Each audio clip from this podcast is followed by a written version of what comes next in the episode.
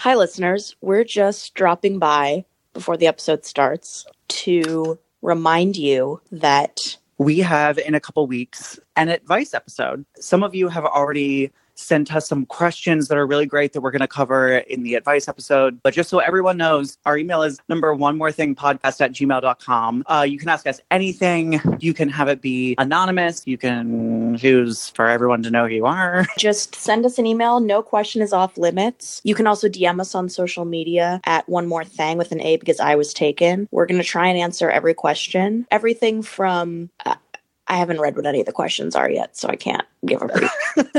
and if you want advice on how to date us, you can DM us personally. So, yeah, on with the show. Welcome to One More Thing with Jay and Robert. I'm Jay. And I'm Robert. One More Thing is a podcast celebrating LGBTQ plus pop culture. That's not that's not it. That's not, not the line. Welcome to One More Thing with Jay and Robert. I'm Jay. And I'm Robert. Welcome to One More Thing. Nope, that's no. not it. Welcome to One More Thing with Jay and Robert. I'm Robert. And I'm Jay. Ooh, that, that sounds, sounds weird. weird. Welcome to One More Thing with Jay and Robert. I'm, I'm nope. Welcome to One More Thing with Jay and Robert. I'm Jay. And I'm Robert. One More Thing is a podcast celebrating pop culture through an LGBTQ plus lens. We did it. Okay.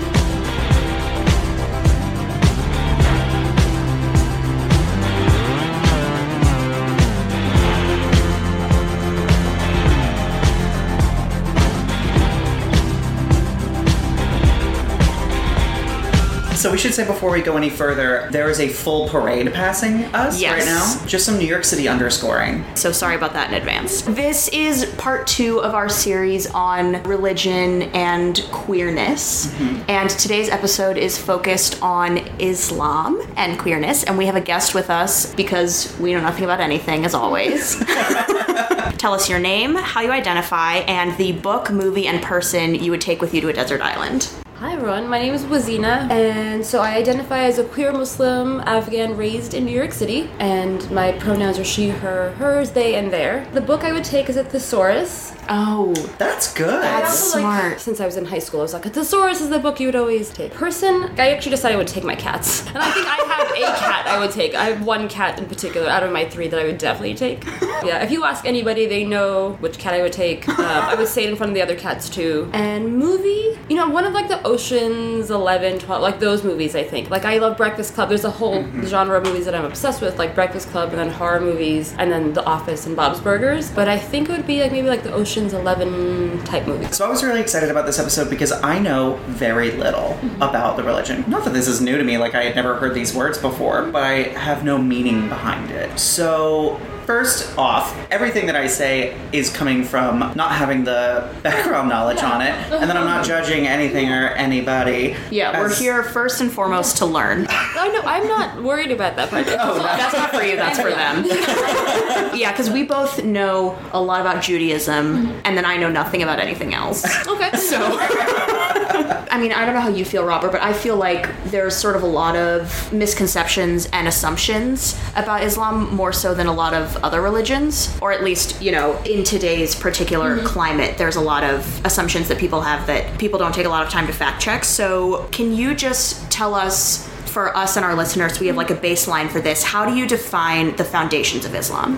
Well, the foundations of Islam are based on like the, their major pillars of Shahada, which is like saying there's no other God other than Allah, and Muhammad is his prophet. And for Muslims, they also believe in Judaism came first, then Christianity, and then Islam. So it's all very Abrahamic it's all in the Abrahamic tradition. So the uh, Shahada, prayer five times a day. There's also, um, you know, doing your pilgrimage. Should you have the means and can you go? You should go do your pilgrimage in Mecca. Um, there's also um, fasting Ramadan, which we are in that time, mm-hmm. and also zakat, which is giving, whether it's financially, but being of service. So those are the major pillars. And to me, that's just like just being a good human, right? So like mm-hmm. you believe in your God, you judgment and judging others, whether it's another person of another faith or even other Muslims, is not encouraged. Like no one should have a say in how you do your religion and how religious you are. Other than God. So there's it's almost like mind your own business and just do you know stay in your lane. Yeah. Um, that's how I always was like raised with Islam. But it's about peacefulness and Islam.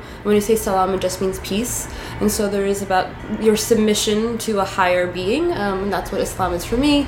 But there's also many. There's three major sects: Sunnis, Shias, and Sufis. Well, Sufis you can also be Shia or Sunni and be in, within the Sufi tradition, which is more the mystical, almost like if there was an equivalent of like the hippier kind of version of mm-hmm. Islam, that would be it. But the major difference between the Sunnis and Shias is 80% of Muslims that we know of in the world, like, and I was raised as a Sunni Muslim, but didn't realize that because that there's almost like having it's like the more privileged oh. identity within Islam. Because if I have an app on my phone, which I do, that goes off and tells me it's prayer time, it's on Sunni time. Shia prayer time is almost like a few minutes later. So even when we talk about hmm. breaking fast during Ramadan right now, the major time right now is at 8:09. But if you're Shia, you wait about 15 more minutes. And the reason for that is when the Prophet, peace be upon him, died, the succession the, or the debate over who would be next in line to succeed after the Prophet, the conversation was should it be his family members? His cousins, or should it be the, the ones closest to him? And Shias were in the bloodline of the Prophet, and Sunnis were like the people who were closest to him. His they claimed that they were advised to be the next in line. So that's like the major the division. For me, growing up as a Sunni, I I don't know if it's I guess it is just privilege when you don't realize you have all this entitlement and like the conversation revolves around your major identity. Um, as somebody who is getting to know more about Shias and like and when there's Muslim on Muslim violence, there's almost always Sunnis murdering Shias. Um, it's a very yeah, it's just like something that I don't always you know like I never really thought about. But again, that's what happens when you have like blinders on because you're part of that privileged identity. And then for me, there's like I grew up in a culture and in a family that identifies as Muslim from generations and generations ago. So for me, there's so much collapsing of cultural experience and tradition, much like my Jewish friends might also have like a, they might be culturally Jewish, you know, and you can claim that as an that is your identity, and that's even for some of their ethnicity in some ways. And then there's the spiritual, religious folks who are Muslim. You know, and there's like I always like I collapsed like, do we do this and that growing up because we're Muslim or is it because we're Afghan? And a lot of times it oh. was like you know my parents would say things sometimes like you know Muslim girls can't do that or you can't wear that or you shouldn't you're not allowed to go out or something like that. I was like, is that an Afghan thing or a Muslim thing? Because Islam really is very feminist to me and very more more more just than it is about oppressive. Mm.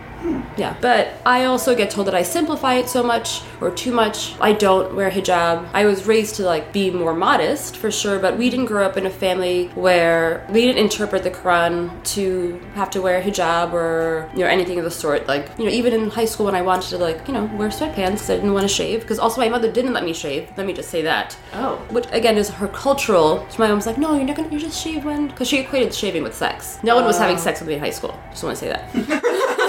Me neither.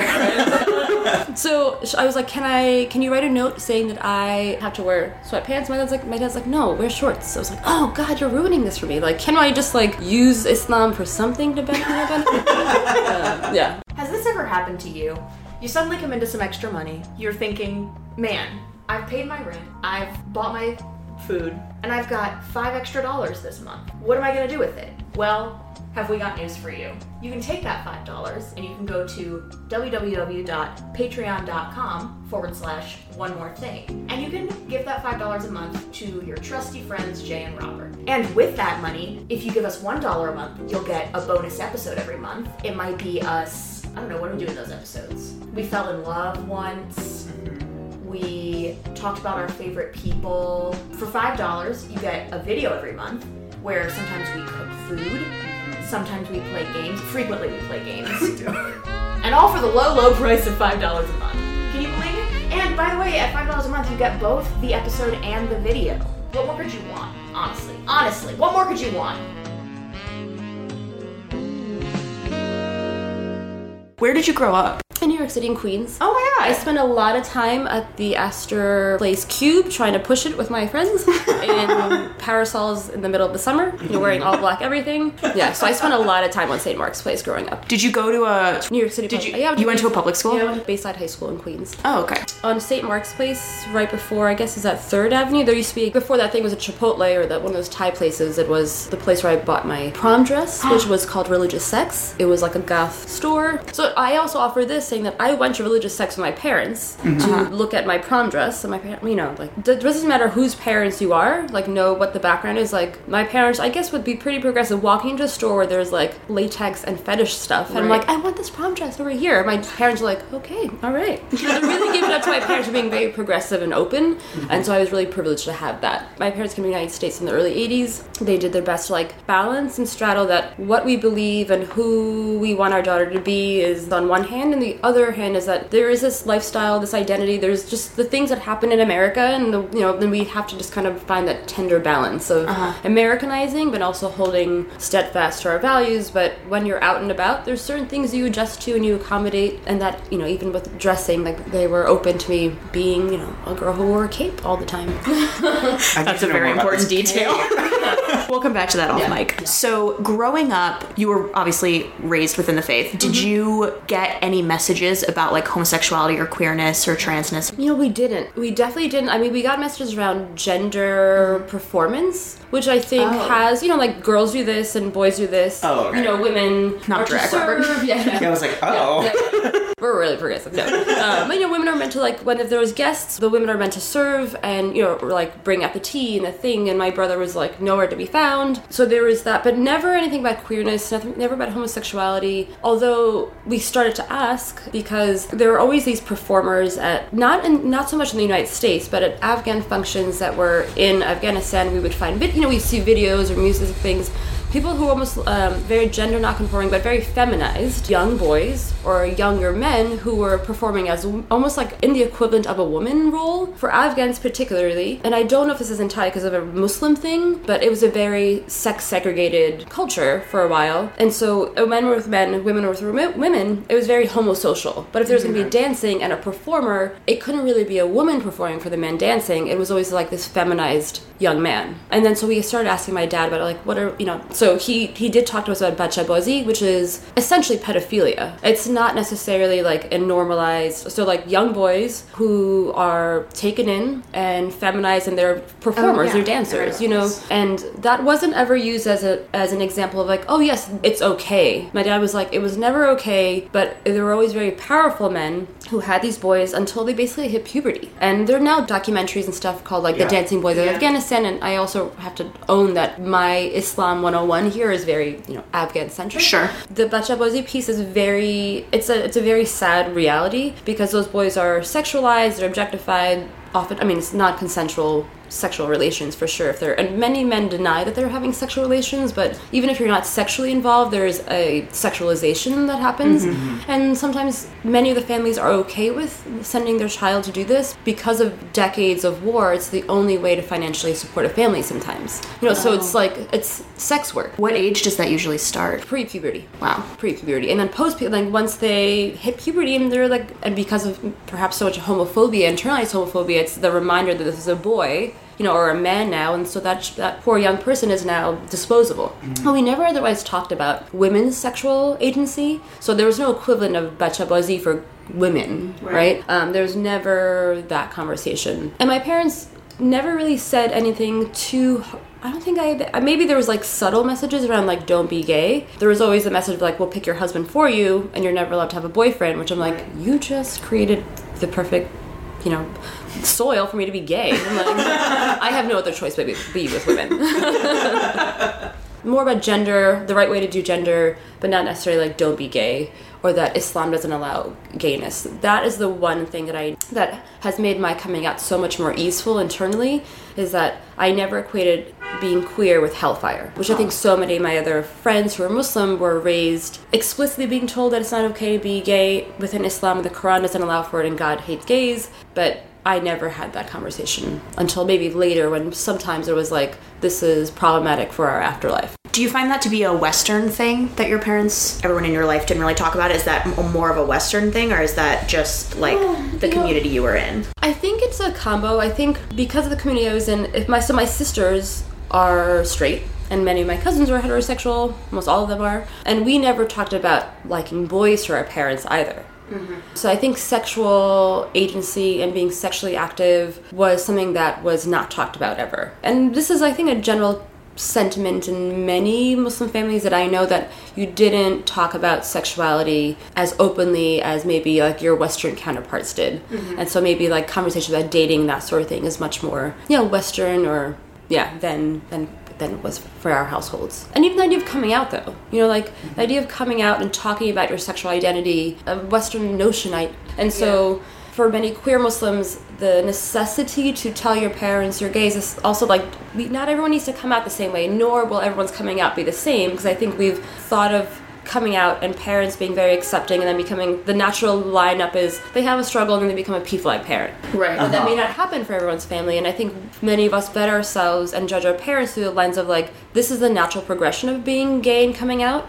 And if I don't have the conversation, and then if my parents don't become PFLAG parents, they hate me. They're not the right parents. Like, or they're, they're like not loving. But there's other forms of compassion and loving and forms of acceptance that our parents give us that don't always that may not look like that. But doesn't mean that we don't have this. We don't have success. We just have to redefine benchmarks for success a little bit differently. So where where did queerness get introduced for you? Oh, when, yeah. Like when did that happen? Mm. So I came out to myself really young. Like I knew I was like a queer or lesbian and I was out in like 13, 14 years old. Part of the thing about me being Muslim was that being Muslim and an immigrant kid, you were weird no matter what because you stood out. Right? While I grew up in Queens, you're still not part of like the majority. You don't, you know, you don't look like the kids on TV. You don't have Christmas, so you're, you know, you're something, some sort of an outsider, right? Mm-hmm. So I knew I was an outsider. Didn't grow up speaking English until later, and then being Muslim, right? And being Muslim in this country is a queer identity, and I say that because we have a systemic, institutional policies, threat level yellow. All those things create war. If you're, if we are consistently for the course of my entire lifetime, in the course of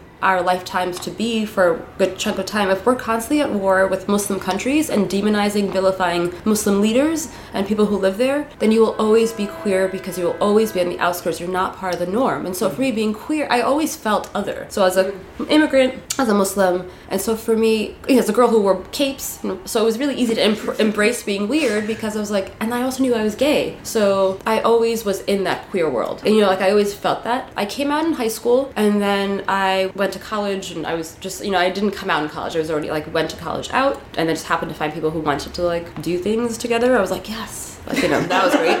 And then I came out to my parents uh, after co- I graduated college because I also had, I didn't have to rely on them anymore.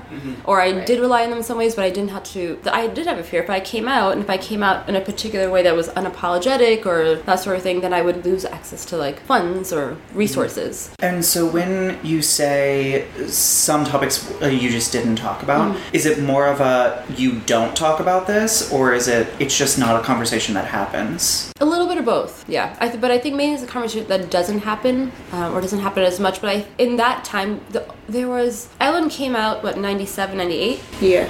On TV. Yeah. Well, it also wasn't a national conversation as much, right? Right. Where like it could be a teachable moment, or you could like, be like, oh, so what do you think about this? You know, like even as queer kids now, can they can test their parents a little bit in this generation because there's so many things like don't ask, don't tell. Maybe was a thing that you, uh, we could have used to like initiate a conversation, but I don't think it was just a f- my family thing or just a Muslim thing. I think it was as a national, as a nation, we didn't have the entry points to have the at-home conversations. I come from a strict religious background. I come from a Middle Eastern background. It's so hard when you are already marginalized, when you already come from a, a minority group, and then to add on another minority group onto that is very difficult. My DMs have been flooded with literally tens of thousands of DMs from people all over the world saying what an impact this is having on their lives. Last season, when we did our Christianity episode, we went to a service at Judson Memorial mm-hmm. Church because we wanted to sort of get a sense of what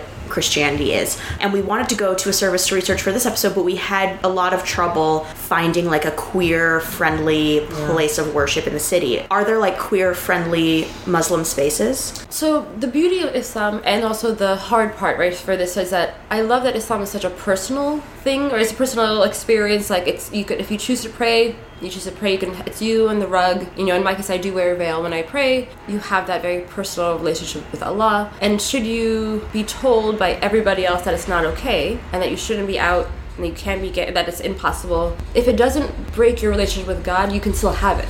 Right? And also, one of the beauties of being Muslim is also the ummah. You're like the fact that you belong to this spiritual community of brothers and sisters across the globe, right? You belong to a crew. You have a, you have this whole crew of other Muslims, right? And so going to mosque can be this beautiful community moment. But if you are a queer person or you're a gender non-conforming person, it's hard to do. It's nearly impossible sometimes to find an affirming mosque.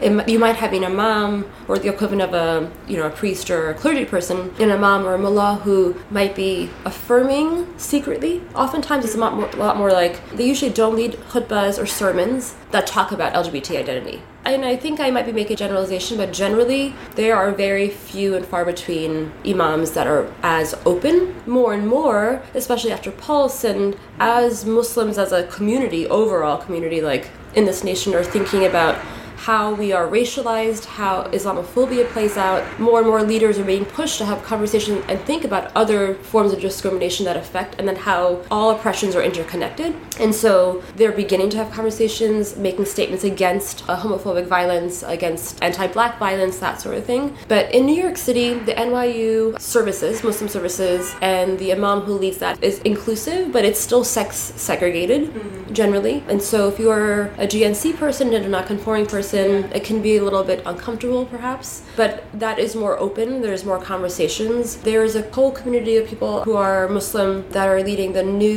Unity Mosque movement. So in different cities around the country, they're kind of starting, they're like very grassrootsy, like getting space from a Unitarian Universalist church, you know, like, and like having space there on Fridays to have group, you know, have to have Friday services. There's a whole group in Toronto, the Toronto New Unity Mosque, I want to say, and we can Skype in. They have, they have Friday oh, Skype oh. sessions and they generally are not just affirming; they are like gender equal spaces. Women lead prayer, GNC people lead prayer. It's much it's very open to also people who are converts and reverts to Islam because mosques oftentimes if you want to go to one, they are it's one culture, right? So you have like the Bengali one, you have maybe the Black Muslim crew, you have like the Afghan one, and they're not always as as integrated even racially. And so if you're somebody who's not part of that community, you can feel uncomfortable. I know that like I've gone to Friday services with my parents where they now live in Jersey, and it's mainly a Pakistani crew, and the khutbah and the services are in like Urdu. I'm like, uh, I don't know any of this. I can tap into it. I can tap into like how good it can sort of feel to be in a religious space, and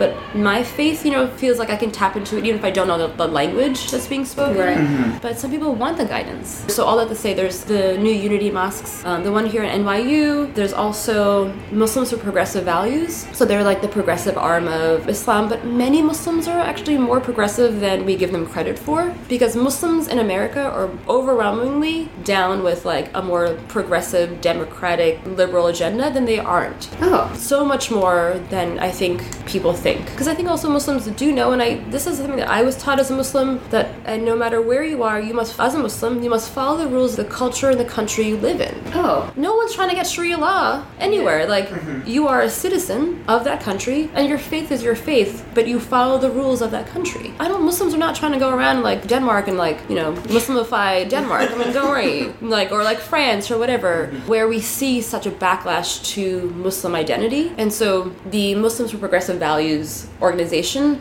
they also have uh, chapters all across the country. There's one in New York City also. There's like a New York City, New Jersey crew of the MPV movement. Again, they're open to interfaith couples, converts and reverts again, because it's also isolating if you convert to Islam and you want to break fast or you want to do these traditions, but the rest of your crew is Christian or Jewish or another right. faith. You, mm-hmm. you, you're kind of isolated. So MPV is a crew of people that host events, iftars during this time of Ram- Ramadan or Ramazan that can like, you know, just like you can get community. They'll be marching in the Pride Parade. Oh, cool. Yeah, I think they've been marching every year for a while.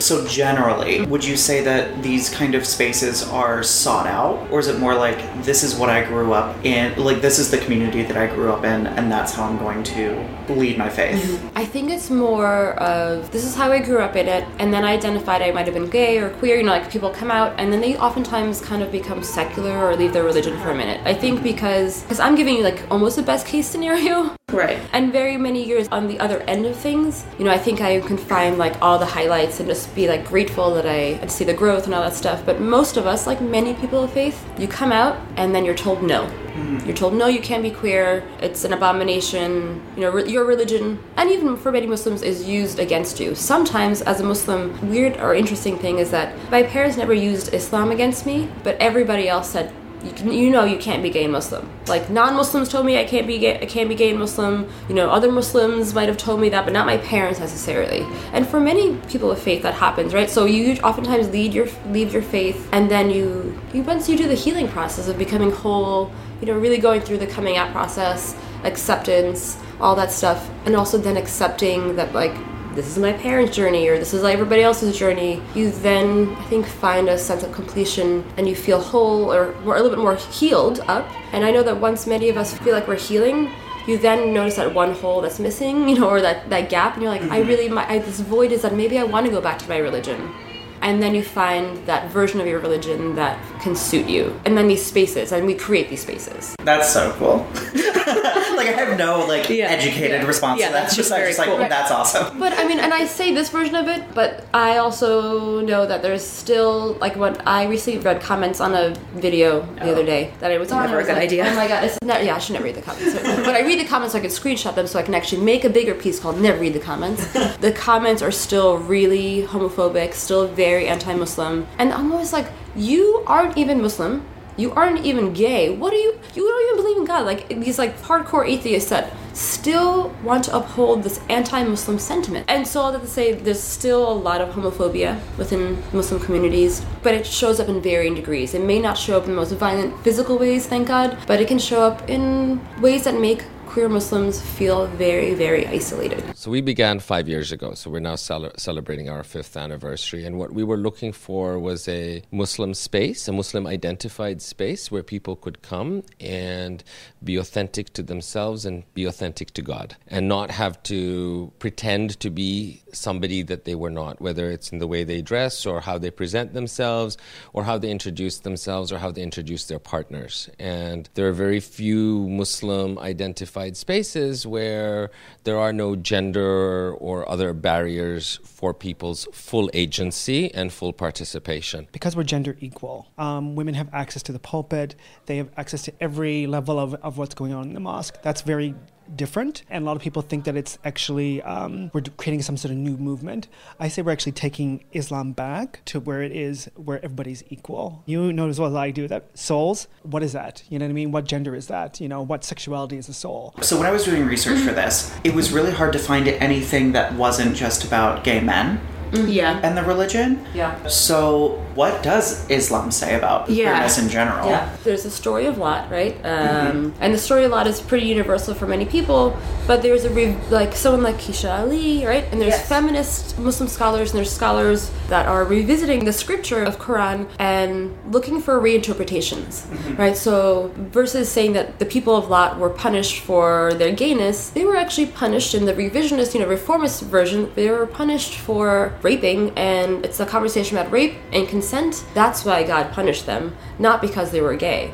So there's that piece. There's also parts of the Quran. Depends on the interpretation you find and how you read it, right? Because you read the Quran and then you can interpret it and find your own meaning of it. But there's versions. There's also areas in the Quran that find that acknowledge that there's men who don't have desire for women, but it's a lot more about men. There's not as much about women, which some take it as a sign or as like a yeah, just like saying that if there isn't an active saying no to women, you have two women, then it's acceptable to be a queer woman. I know you all did um, also Siraj Kugle's Yeah. yeah, uh, Yeah. work, and so there's stuff within the Quran that he hasn't found, and like he's a major scholar, he's lovely, and he also has found pieces or ways to interpret Quran that the Quran says that the soul stays the same, but the body can change. And so that also allows for transness and gender nonconformity, right, to be okay within Islam. Listeners, I have here a book called Sexual Ethics in Islam by Kecia Ali, which is really good. She talks about the fact that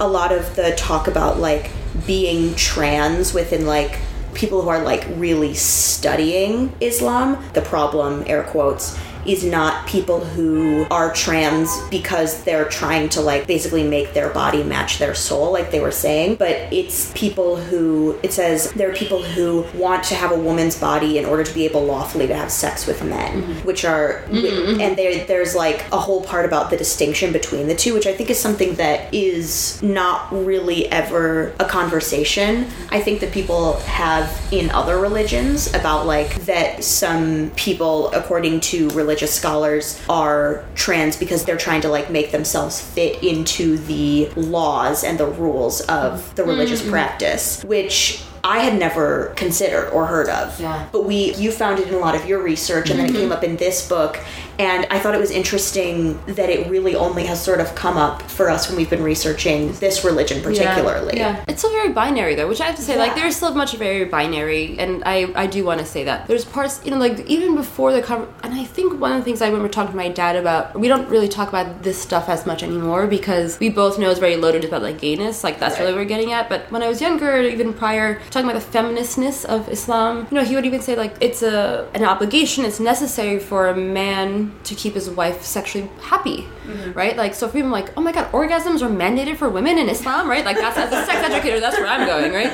But really, it's still very binary and heteronormative, right? Right. And you know, Iran for a long time was saying that like, look, we like have we allow, we condone, we like as a country affirm transness by you know we pay for sex reassignment surgery or sex affirmation surgery, but we were like, no, uh, that for many people, I think when they identify as queer or gay or lesbian, I think you're just trying to get them to like fit into like the norm, like which is this heteronormative binary. So um, I was like, Iran, I think you're trying to do it right, but I also think you're just Sorry, this is like trying to make you're missing the mark because you're trying to like if it's a guy who identifies as gay, they're like, oh, then you just naturally want to be a woman. Right. That's not the case either. You're trying Yeah. to fit into like the heteronormative ideal. I did read a lot of stuff where it was like different countries that generally practice Islam would rather take a person and pay for their reassignment surgery so that they do fit into the boxes that they would rather create.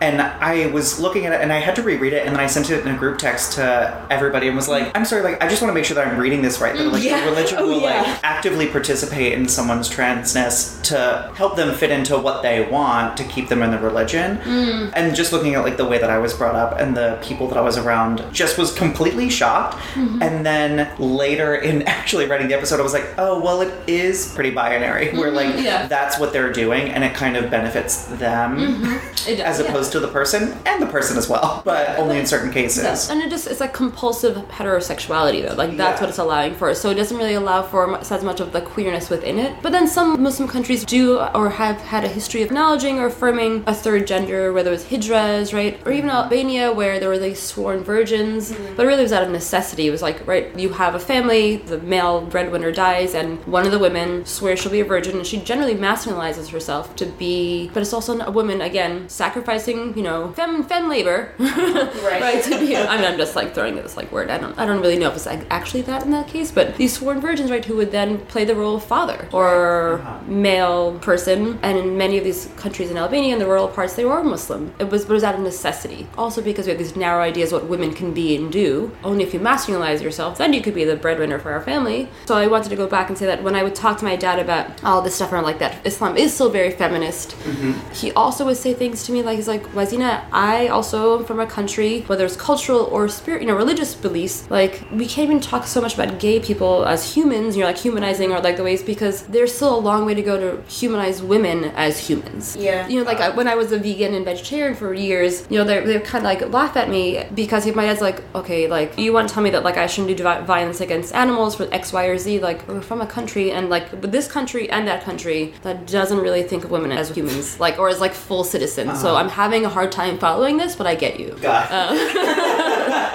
Sometimes people want to have conversations about queerness and Islam out of compassion and love and learning. Like we are here, but there's other people that want to like push buttons and find the flaws. And somehow I'm going to be like, oh, you're right. Like I totally don't want to be Muslim anymore because there are all these anti-gay things in it or anti-feminist things. Oh, I never thought of it. Thank you, sir. Um, right? There's a long way for us as Muslims to go, though. So there's a conversation about the humanizing of women, of queer people, but also I have to be really honest. My Muslim identity, or like, not with my bleach blonde hair, but where I come from and my parents look the way most people think Muslim is supposed to look, mm. right? Okay. Islam is a very racialized identity. When I tell you I'm Muslim, most of the time over the phone or email, whatever, when I have dark hair, that's what Muslim is going to look like, like Arab or South Asian. But as a community, as Muslims, we also have to like really start thinking about and talking about our anti-blackness. There's so many people left out of the Muslim conversation because they're black. And that's a thing on us as Muslims. That's also a thing on us as like South Asians and Arabs who have very racist mentalities and identities. And we need to be having this conversation within our sermons also, like making the connection between the humanity of women, of queers, the same way we talk about like being of service to people who are poor or, and need of things, mm-hmm. but also we need to be thinking about racism a lot, a lot more than we actually do. We only talk about racism or like, or we talk about like anti-Muslim violence when things are happening overseas in Israel, Palestine, that conversation. But I make connection between Israel, Palestine stuff, and that's much more an ethnic thing, not necessarily a religious Right. thing. That same thing is happening over and over in this country where people are being displaced here, like black and brown people, mm-hmm. constantly. Hey, listeners, it's me, Jay. I'm here with my friend Robert. Hi. You're currently listening to us talk about something. Probably you're sitting there being like, wow, I love this podcast. This content is amazing. I wish I could have more. Well, you're in luck. Because if you go to Twitter or Instagram and you type in one more thing with an A, because I was taken, you can get so much more content. You might be thinking, man, I wonder what's going on on Grey's Anatomy. Head over to our Instagram, you can find out. You might be thinking, hey, I wonder who's running for re election in the Senate. Head over to our Twitter, you can find out. That's a promise I don't know that I can deliver on, actually. But we can deliver on the Grey's Anatomy Yeah. because it's been on for 14 seasons and still trucking along. Yeah. Also, you can go to Facebook and click on One More Thing podcast. And you can use Twitter and Instagram to tell us what you want to hear about. You can just tweet out one more thing and be like, I want you to do an episode about whatever. And then we'll be like, cool. and now, back to the episode. Have you ever seen yourself accurately represented on film or in books or TV or anything? Not really. No.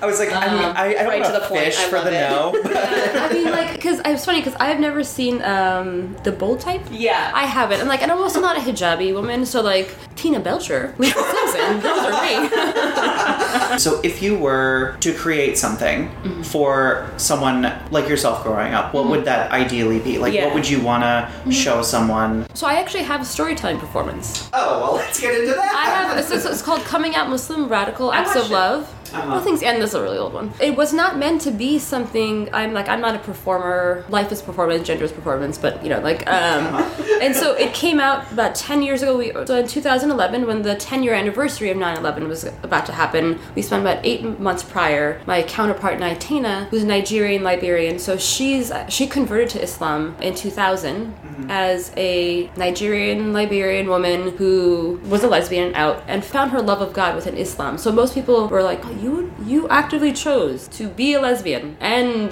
convert to Islam." So for us, it's a storytelling performance, but it came up because we wanted to help people break through and figure out how to understand Islam for themselves through a study group series, mm-hmm. and it was called Interrupting Islamophobia. And then it, we, with through the help of a, a woman named Laura Marie, who's a theater maker at WoW, was born at WoW Oh, Cafe Theater which is like a lesbian one of the oldest lesbian theater performance space uh, in the country. And so it's it was meant to be a three night performance where it's we just kind of alternate these funny stories about my favorite parts of the show is my queer theories. They're uh, they're like the root like you know like in the but i'm a cheerleader movie Okay. you're like what the, what is the thing that made you gay? Everyone in my life has an explanation as to like why i'm gay which is like boy george was my first concert.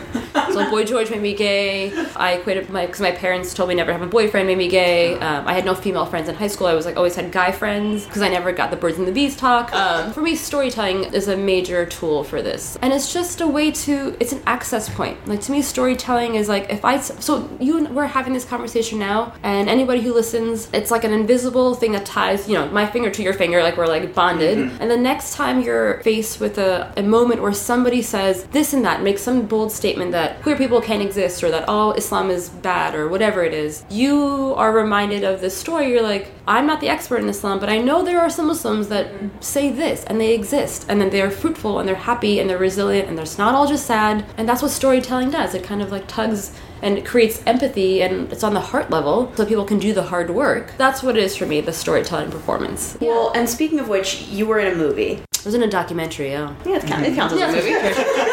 it has an IMDb page. It's called The Outlist. It was on HBO. Mm-hmm. And you talk in one of your performances about how it sort of changed your life in terms of disclosure of mm-hmm. your identity. Also, how did that even happen? So I'm a sex educator. So I'm a teacher, and they were looking for an out teacher to talk about what it is like to be out, what is like, you know, what are the risks of being out, what is it like for queer kids to be out, like, you know, what is like the landscape in education and in school.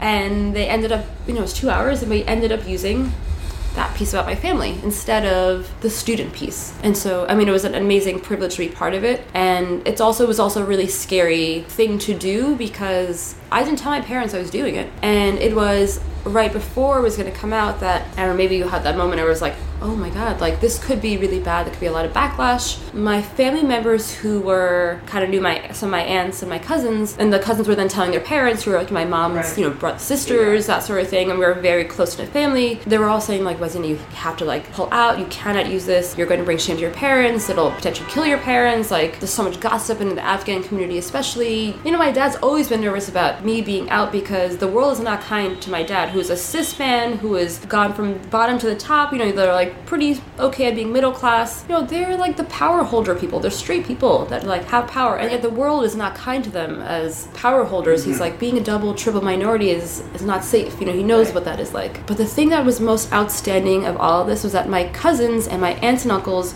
were saying, "No, you can, we love you no matter what, but don't do this. It's not good for your parents." I was like, "Can you go back to the part we love you no matter what, and can you potentially go and tell my mom and dad that we love her no matter what? We're not gossiping. We don't care that hard." I had a lot of like anxiety, upset, like a majorly like a down moment in my uh, mental health for about a year. Then, but the thing that brought me out of it, I was like, "You all don't care. You don't care. You love me no matter what." And I was like, "You know what? That's on you for not telling my parents that you love me no matter what. Because if you really wanted to help my parents, you would." just say like we don't give a shit and so that was like the thing that i could take out of it and in the end my parents they didn't tell my parents nobody told my parents.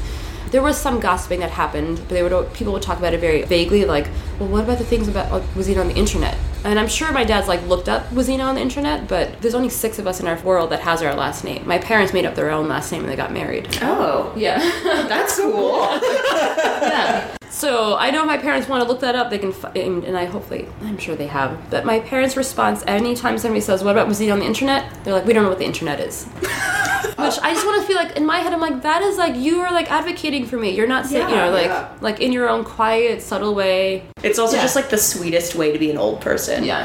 Is to be like, nah, I've never heard of it. I've never Don't know what the internet is. As I'm on my phone. Computer? Who knows? yeah. And also, I get a lot of kind, loving stuff from families that say, like, you know, like, I don't really know what it's like to be you, but like, I, I have a gay son. And, you know, parents, some also like non Muslim parents being like, I just want you to know, like, I'd be proud of you if you were my kid. I'm like, oh, that's cool. Like, thank you. That's nice. Like, you don't, and I think also this assumption is that some of those parents have to say those things to me because I think they think that my parents don't love me the way they, mm-hmm. like, that they think I should be loved. And I know there's a little bit of judgment around my parents. But I'm like, I really appreciate that, like, people, again, being like, if you were my kid, I'd be so proud of you. I'm like, my parents are proud of me, but I just, these things are not the norm for them. Yeah. Or hasn't been part of, like, the expectation of what it would be. around six or seven, my parents told me about heaven and hell. And in the same breath, they said, You're not allowed to have a boyfriend. And when the time comes, we'll pick the, the man for you. We'll, you know, we'll introduce you to him. And my parents did their best to sort of straddle both cultures, like being Afghan, in the summers going to mosque and learning to read the Quran, and we only spoke Farsi or Dari at home. And then also doing things like ballet and soccer and, you know, like block parties and those sort of things being queer or being gay or lesbian was never an option in our family. But I do remember seeing men and women at family functions dancing together. You know, the men dance with men, women dance with women. I wonder if I could get away with being queer under the guise of we're just a very homosocial culture. I should have girlfriends. I think I was like 14 when I came out to myself. I'm queer, I'm, I'm gay. That's sort of the way that I think straight people just know they're straight. It was like, oh, that's what I acknowledged. I think it's important for us to reclaim words. Queer is one of those words that's traditionally been used in a really negative and derogatory way. It pushes me to think outside of the binary. There aren't just female and male. There is so much more diversity um, in in each being. I went away to college in 2000, and I never said to my parents, "I'm not coming back." It's not a reality in my family. It's not a reality in my culture for a woman to not live at home. Like, you leave home when you go to the next man's home, which is your husband. And in the end, I had to be really honest about, explicit about my sexual orientation. And so I wrote them this like long nine page letter. I went home to visit my parents one weekend. My dad said, like, come with me to the supermarket. We should help me buy groceries. And so he did that thing where he like turned off the radio and he's like, I got your letter. I haven't shown it to your mom and I'm not going to. We're going to figure this out together. You're already a double minority. You're a woman in this country. You're an Afghan. You come from refugee parents. You don't have to prove anything. Don't live this life of struggle. But if you want to come out about it, just know I will not be, ba- be buried in Afghanistan.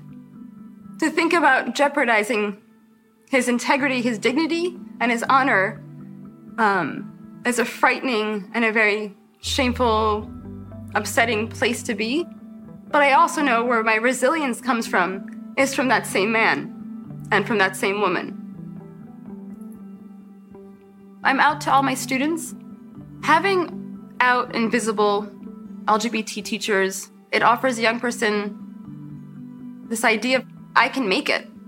If you did it, I can do it too. That will do so much for a young person, and that does so much for what that young person can offer our world. So when we had Michael on last season, the question was the inside the actor studio question: If heaven exists, what do you want God to say to you when you get there? Oh my God. But we weren't sure Yeah. how to interpret that. Can you just like describe or explain to us what like the afterlife paradise? Oh yeah, because we looked in it up, but, religion would but we were sort of there were conflicting Yeah. reports in our research. Um, What I was told was that it's like all the food you could ever want, everything is great, and you're like everything's perfect. I don't. I think there's something about a, getting a bunch of virgins for some people. Like, met, like if you're like a martyr. That's what I saw in like some of the things, and I was like, I don't understand what this I means. don't. Yeah, I don't really. No one ever promised me this. People who like do bombings or whatever else, like you know those small-minded Muslims. Somehow they're like promised like forty something virgins if you like do this thing in the name of God. But I was never promised that. But my dad always told me like heaven is like the best place you can go to.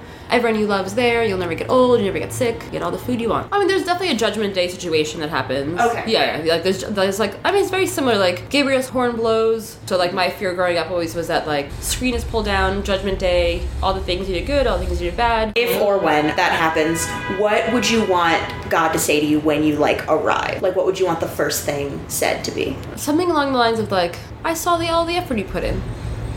Thanks for all your hard work. Oh, That's such a good answer. It's like I, what I want anybody to be like. I know you tried. Doesn't mean you did it well, but you tried. And before we go, is there anything that you wanted to Oh, talk yes. about or bring up that we No. did not talk about at all? I just, I mean, I'm so grateful for this like conversation, and I feel like just having multiple Muslims, like queer, straight, just people talking about it. What ends up happening is that the more we talk with Muslims and like having Muslims talk about themselves for themselves, is that you end up you're like, oh, wait a minute, everything that i heard from Christiane Am- Amanpour or whatever, Anderson Cooper, and you're like, oh, it's not that bad. And um, actually, most of Islam is not that. It's like it's just you're like, I didn't. That's so much. Wait, we have so much more in common than not. That's what I would love for people to know, and to people just to have more time to talk about being Muslim or ways of how they manifest Islam for themselves. The thing that I think is most interesting about this is when we asked Micah the same question of can you like describe Christianity Mm-hmm. for the first time in my entire life he described it as just like being a good person Mm-hmm. Yeah. and then when we asked you that question you were just That like was it's just kind of you being a good Yeah. person and this is like basically all new information for me Yeah. it's all being a good person just Yeah. like in Yeah. different ideas Yeah. Yeah, the more I learn about like different religions, the more I learn it's just about being a good person. Yeah. Crazy. How can our listeners find you if you want to say? On Facebook, I'm Wazina Zondon or Coming Out Muslim as a Facebook page. Instagram, up to you, you know. There's a couple of projects that are just like online things you can watch. Um, I just did a thing with them. There's a Catholic person, a Muslim, and a Jew. There were there are individual interviews. You can watch them. It's, it's pretty good. It's really well done. And the interesting common thread they found was actually all of us performing in basically gender like Catholic man who is a drag performer, a woman who left the uh, Hasidic community, but she dresses up in the clothing when she goes back to visit her community, what she wears, and I also like dress up in like my Afghan clothes at some point. So it's just like this interesting but performance. But then Huffington Post has a new thing called Perspectives that'll be coming at some time in June, I think. They're like so they're just like s- similar to the podcast, where like just like kind of being queer and Muslim is possible It may not look like the way everyone's queer experiences. It's not the same way everyone Muslim experiences, but it's possible. So there's that. And then I might be doing something called Secret Life of Muslims that will might be coming at some time. So Sweet. Well, That's- that I'll sounds look fancy. forward to that. That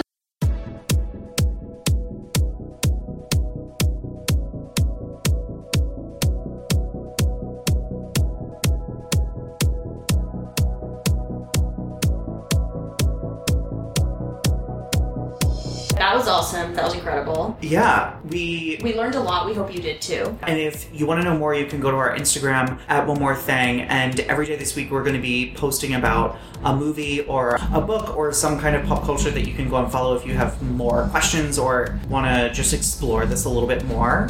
We watched a lot of documentaries and go check that out. Yeah, but thank you so much, Wazina, for coming in and talking to us and being just smart. Thank you to Tessa. Thank you to Micah Busey, who set us up with her. Thank you to 440 Studios. Thank you to Megan Burnett. Thank you to Stephanie Hawkins for the pictures. And for all of our Patreons that are helping us out with this season and for some cool stuff that we might have coming up. And I guess we'll see you on Friday for our one last thing. And then Monday for our next episode. Yeah. See you soon. Bye. Bye.